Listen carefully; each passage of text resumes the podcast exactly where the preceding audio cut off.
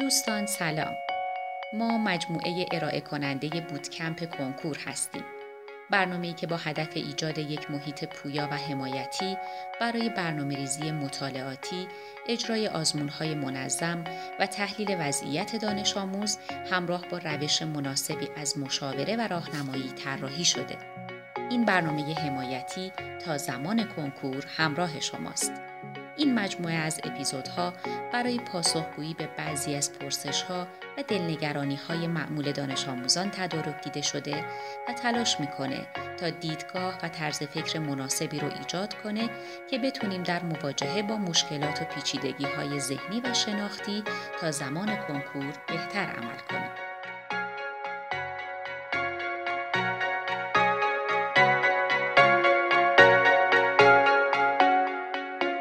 اپیزود شماره 3 مدیریت زمان رنگین کمان دست نیافتنی.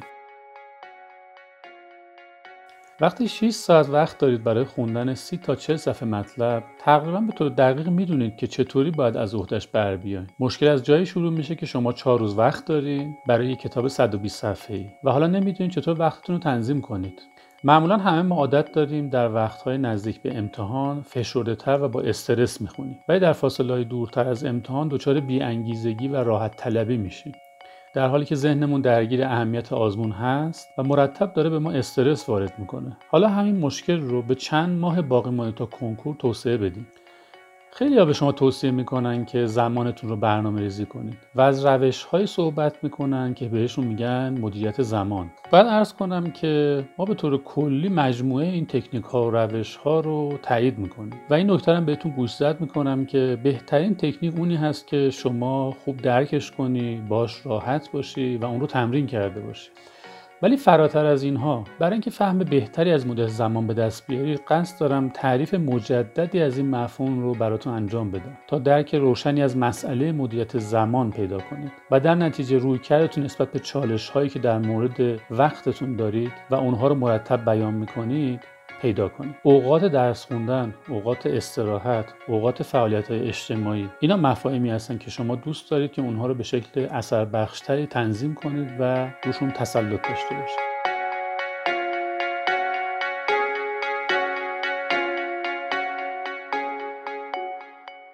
برگردیم به موضوع بحثمون که مدیریت زمان هست. برای اینکه چیزی رو بتونید مدیریت کنید اون چیز باید از جنس یک منبع باشه. مثلا پول رو در نظر بگیرید. پول نمادی از منبع قدرت شما در مبادله کالا و خدمات. یا در مثال دیگه تکنولوژی رو در نظر بگیرید که نمادی از منبع توانایی شما در تبدیل کردن و تغییر دادن چیزهای اطرافتون. خب وقتی از مدیریت زمان صحبت می‌کنیم چه جملاتی رو به کار می‌بریم؟ وقت کم آوردم. از وقتم بهترین استفاده رو کردم. وقت اضافت رو روی کار بعدی متمرکز کن. وقتم رو سیف کردم. وقتی این عبارات رو در مورد زمان به کار می‌برید دارید زمان رو به صورت یک منبع تلقی می‌کنید. خب حالا به من بگید که اگر زمان یک منبع هست کجا ذخیره میشه؟ چطور ذخیره میشه؟ چطور یک مقدار از اون رو استفاده می‌کنیم؟ نکته که می‌خواستم بگم دقیقا در همین جا نهفته است. زمان منبع نیست و ما وقتی اون جملات رو در موردش به کار می‌بریم سهوا و به زبان آمیانه داریم از ذخیره کردن زمان صحبت می‌کنیم. ولی در واقع اون چیزی که ما به عنوان منبع داریم ازش صحبت می‌کنیم انرژیمون هست. بله انرژی. انرژی شما اون منبعی هست که می‌تونید ذخیرش کنید. تغییر شکلش بدین در مورد نحوه استفاده از اون تصمیم بگیرید. به این نکته دیگه هم دقت کنید. وقتی در مورد نحوه استفاده یا بهره برداری از هر منبعی فکر می‌کنیم در مثالهای قبلیمون پول و تکنولوژی بود و در اینجا انرژی خودمون. یک عامل زمان همیشه به شکل مستطر وجود داره که وقتی ما برای این زمان تصمیم می‌گیریم در واقع داریم منبعمون رو برنامه ریزی می‌کنیم. و توجه داشته باشید که برنامه ریزی کردن بخشی از مدیریت کردن بر منبع هست. من معتقدم اتفاقا همین عامل زمان ما را به اشتباه انداخته که در دوره مطالعه و آمادگی کنکور از اصطلاح مدیریت زمان استفاده می‌کنیم. در حالی که کار اصلی ما این هست که بر انرژی خودمون مدیریت کنیم. انرژی که منبع اصلی در اختیارمون هست و برای برنامه ریزی روی این منبع باید به عامل زمان که به کارها نظم و ترتیب میده توجه کنیم. خب حالا که مفهوم اصلی رو با هم مرور کردیم و متوجه شدیم که چالش اصلی ما مدیریت انرژی به عنوان اصلی ترین منبری که در اختیارمون داریم اجازه بدید با ابعاد چهارگانه این انرژی آشنا بشیم. این چهار بود عبارتند از انرژی جسمی انرژی احساسی انرژی ذهنی و انرژی معنوی. اولین انرژی که انرژی جسمی ما هست محل استقرارش در بدن هست. شرط لازم و ضروری یک برنامه مطالعاتی موفق توجه ویژه به حفظ انرژی جسمی در طولانی مدته. در واقع یک برنامه کنکور منظم رو باید مثل یک برنامه دو ماراتون تصور کرد. همه می‌دونن که تغذیه نامناسب ورزش نکردن خواب یا استراحت ناکافی بدن شما رو در موقعیت فشار قرار میده. و خستگی کرخ شدن و بیحوصلگی از نتایج مستقیم اونه. علاوه بر این اگر در انرژی جسمی ما اختلال ایجاد بشه مدیریت کردن بر احساسات و تمرکز ذهنیمون هم دچار مشکل خواهد شد. دومین انرژی ما که احساسات باشه در واقع کیفیت انرژی ما هست. اگر بتونید کنترل بیشتری بر احساسات خودتون داشته باشید می‌تونید صرف نظر از فشارهای بیرونی که با اونها مواجه میشید کیفیت انرژی خودتون رو بهتر کنید. در واقع بهره برداری شما از انرژیتون حاصل ضرب کمیت در کیفیته شما نیاز دارید که تحلیل مناسبی از احساسات خودتون در ساعات مختلف از یک روز کاری و در شرایط و موقعیت های اجتماعی مختلف داشته باشید. نکته مهم در خصوص احساسات اینه که اگه به طور متناوب تمدد قوا نکنیم، حفظ احساس مثبت و خوشبینانه برای ما سخت میشه و گاهی در طول شبانه روز به طور مداوم به چاله احساسات منفی میفتیم ناشکیبا و متزلزل میشیم. حتی گاهی کشخلق و عصبی. این احساسات برای ما در روابطمون استکاک ایجاد می‌کنه و جلوی منطقی و سنجیده فکر کردن رو می‌گیره. سومین منبع در اختیار ما ذهن هست. که کارش تمرکز بخشی به انرژی مونه. با توجه به تنوع موضوعات که برای مطالعه داریم و البته انواع کارهای شخصی دیگه بعضی از ماها انجام و پیگیری چند گاره یک زمان رو ضروری تشخیص میدیم. این روش عملا باعث حواس پرتی ما میشه و جلوی تمرکز انرژی ما رو می‌گیره. تحقیقات نشون داده که در یک سیکل معمول کاری متمرکز که سیکل های 90 تا 120 دقیقه هست متوقف کردن کار برای پاسخ دادن به یک تلفن یا ایمیل چک کردن استوری های اینستاگرامی زمان انجام کار رو 25 درصد افزایش میده. چهارمین منبع انرژی ما روح انسانی مونه که انرژی ما رو معنا میده و بهش هدف میبخشه. ما زمانی می‌تونیم از انرژی معنوی خودمون بهره برداری کنیم که کار روزمره ما با اونچه که برامون ارزشمنده و از نظر اخلاقی درست می‌دونیم همجهت باشه. ما به لحاظ موجود اخلاقی نمی‌تونیم به طور طولانی مدت بر مسیر خلاف ارزش های شخصیمون و اون چیزهایی که اخلاقی می‌دونیم حرکت کنیم. اگر کاری که می‌کنیم در راستای اهداف تعیین شده و ما معنیمون باشه انرژی بیشتری در خودمون احساس می‌کنیم. بهتر تمرکز می‌کنیم. و پشتکار بیشتری از خودمون نشون میدیم.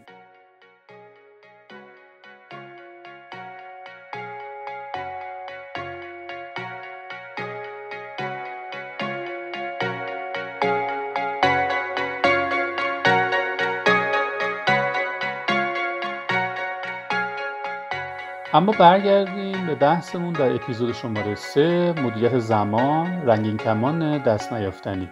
برای مراقبت از بدن که انرژی جسمی ما رو تأمین می‌کنه چند تا دستورالعمل کلیدی رو با هم مرور کنیم. شماره یک ورزش یک بایده نرمش کردن انجام ورزش های سبک هر روزه و روزی چند بار و حتی امکان انجام ورزش قدرتی با وزن هفته دو بار توصیه های اساسی هستن.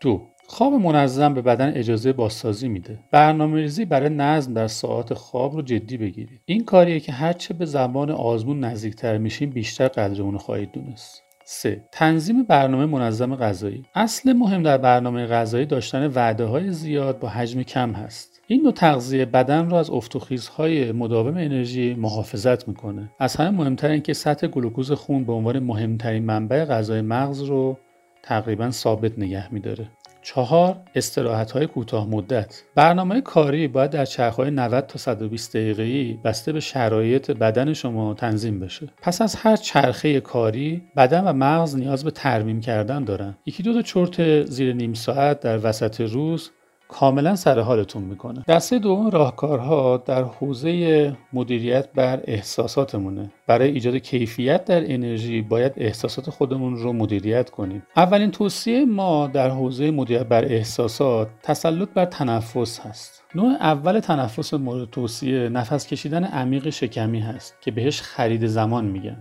در زمان حجوم احساسات منفی نفس عمیق بکشید جوری که جلو اومدن شکمتون رو احساس کنید. بعد نفس رو با سرعت خارج کنید. در این حالتی که احساس منفی دارید نفستون رو حبس نکنید. نوع دوم از تنفس که در حالتهای معمولی برای خستگی در کردن یا سرحال شدن به کار میره به تنفس چهار هفت هشت معروفه. چهار شماره دم عمیق هفت شماره نگه داشتن هشت شماره بازدم آرام. این نوع تنفس اکسیژن محلول در خون رو بالا می‌بره. به شما احساس انرژی بالایی میده و بعد از چند بار تنفس 4 7 8 بایستی که چند بار با دقت به شکل معمولی و عمیق نفس بکشید تا ضربان قلبتون به حالت عادی برگرده. توصیه دوم برای تنظیم احساسات قدردانی کردن از دیگران هست. یکی از چیزهایی که ذهن شما رو مشغول کرده و گاهی به سراغتون میاد این هست که آیا من قدردانی از پدر، مادر، معلم یا دوستانی که در فرایند درسوندن من به هم کمک کردن کردم یا نکردم؟ قدردانی کردن به همون اندازه که به فرد قدردانی شونده احساس خوب میده و باعث میشه توجه و مهربونی بیشتری به شما نشون بده باعث خوشنودی و آرامش شما به عنوان قدردانی کننده میشه. انواع روش های یادداشت دادن ایمیل پیامک و به خصوص گفتگوهای رو در رو در برنامه قدردانی خودتون قرار بدید و منتظر نتایج جالب اون باشید. سومین توصیه جدی در مدیریت بر احساسات تغییر زاویه دید به سمت نگاه از بیرون به داخله. وقتی احساسات منفی شما رو در بر می‌گیرن اگه دقت کنید متوجه میشه که خودتون رو در مرکز عالم قرار دادید و به همه چیز از درون به بیرون نگاه می‌کنید. شرایط سخته دیگران کم توجه شدن. دنیا ناعادلانه است. امکانات موجود جوابگو نیازهای من نیست.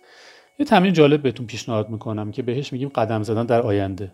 به شکل تصوری از زمان حال و تنگنایی که در اون هستید خارج بشید. بریم به زمان بعد از کنکور. حالا در چنین موقع زمانی که کنکور طی شده افراد و شرایط رو مجدد ارزیابی کنید. متوجه خواهید شد که بعد از کنکور که فشارها از روی شما برداشته میشه بقیه افراد دارن به یه زندگی عادی ادامه میدن. با تمام کاستی ها و گرفتاری های یک انسان معمولی. کسی هم قصد ناراحت کردن شما رو نداره. مدیریت بر منبع سوم یعنی ذهن شما انرژیتون رو متمرکز می‌کنه و انرژی متمرکز شده به شما قدرت بیشتر و نفوذ بیشتر بر مطالب و آگاهی ها رو میده. در اینجا براتون دو توصیه داریم. دقت کنید در توصیه اول ما بایستی به این موضوع توجه خاصی داشته باشید که تنظیم یا ستاپ اولیه ذهن برای شروع کار جدید. مثلا مطالعه فصل خاصی از فیزیک مقداری وقت می‌بره که این وقت می‌تونه حدود 7 تا 8 درصد از یه چرخه 90 تا 120 دقیقه‌ای باشه. این چرخه 90 تا 120 دقیقه‌ای که قبلا هم ازشون یاد کردم بهشون میگن چرخه های دوی سرعت. دقت کنید زمانی که شما دارید دوی سرعت انجام می‌دید به هیچ وجه نباید اجازه بدید که چیزی اختلال در مطالعتون یا کارتون ایجاد کنه. توصیه دوم برای تمرکز انرژی در ذهن این هست که شما می‌تونید یک پروژه‌ای شخصی با یک محصول مفید داشته باشید و این پروژه هم باید به گونه تعریف بشه که در زمان نسبت نسبتا طولانی آماده بشه. مثلا مثل اینکه یک مجموعه خاطراتمون رو بنویسیم با اختصاص دادن وقتهای کوچیکی در زمانهای استراحت یا وقتهایی که در واقع وقتهای مرده به حسابشون میاریم. یا ساختن یک پازل و جورچین کش کردن چند تا دونه در یک گلدون. این کارها باعث میشه که شما در خلال زمانهای استراحتتون روی یک کاری متمرکز بشید که محصول مفید داره و روی اون موضوع در واقع برای خودتون برنامه ریزی می‌کنید و محصول خودتون رو به عمل میارید. آخرین منبعی که در اختیار ما هست روح انسانی ماست که به انرژیمون معنا و هدف میده. اولین راهکار بهره برداری از منبع روح انسانی تنظیم ارزش های مبنایی و اهداف کلیدی مونه اگه بخواید ارزش های اصلی خودتون رو سر سامون بدین توصیه می‌کنم که یک زنجیره چرا برای اینکه تشکیل بدید. چرا من درس می‌خونم؟ برای اینکه در کنکور موفق بشم. چرا باید در کنکور موفق بشم؟ برای اینکه در آینده شغل مناسبی داشته باشم. چرا نیاز به قبولی و شغل مناسب دارم؟ خدمتگذاری به مردم رضایت والدین، حل مشکلات جامعه اینها ارزش های اصلی هستند که در نهایت شما به اینها یا مجموعه های مشابه اینها می‌رسید فکر کردن در مورد اهداف اصلی و ارزش ها در زمان تصمیم گیری های ویژه مثلا در زمان انتخاب رشته کار ما رو راحت می‌کنه. به عنوان دومین راهکار مدیریت بر منبع روح انسانی توصیه می‌کنم ساعت مشخصی رو برای فکر کردن به این ارزش ها و انجام تمرین های مراقبه و عبادت تخصیص بدید. هر برنامه عبادت و مراقبه در هر مکتب معنوی به اصول و قواعد هماهنگ کننده کلیت جهان توجه داره که ما هم جزئی از این کلیت واحد و منظم هستیم. اگر نظم کلانی بر جهان حاکم باشه و اگر ما در حال انجام ای که امروز تشخیص داده هستیم، پس دیگه کمکاستی وجود نداره و ما هم ترسی از نتیجه نخواهیم داشت. در ترکیب این برنامه معنوی و تمرکز ذهنی شما می‌تونید کارهای خیلی معمولیتون رو مثل نگهداری از گلدون کوچیک مرتب کردن رخت خواب یا حتی شستشوی ظروف رو با توجه و آگاهی نسبت به اتفاقاتی که در جریان هستن انجام بدید. گلی را آب می‌دید در حالی که به زیباییش متوجه هستید. به تناسب گلبرگ ها و نظم در رنگامیزی اون دقت می‌کنید. رشد هر روزه اون در فصل بهار رو به عنوان معجزه بزرگ طبیعت شاهد هستید. به اطرافتون بیشتر دقت کنید. خب دوستان ما از چهار منبع صحبت کردیم و راهکارهای پیشنهادی برای بهرهگیری بهتر از این منابع در جهت مدیریت انرژی فردی رو با شما در میون گذاشتیم. امیدوارم که این اپیزود مورد توجه شما واقع شده باشه. خدا نگهدار. امیدوارم مطالبی که تا اینجا بیان کردیم براتون مفید بوده باشه. ما اپیزودهای بعدی رو هم در رابطه با مشکلات شایع و چیزهایی که شما فکر می‌کنید براتون مسئله هست ارائه خواهیم کرد. خوشحال میشیم اگه نظرتون رو در مورد این اپیزود و همینطور مواردی که فکر می‌کنید می‌تونه موضوع اپیزودهای بعدی باشه از طریق کانال بوتکمپ آندرلاین 99 با ما در میون بگذارید. براتون آرزوی موفقیت دارم.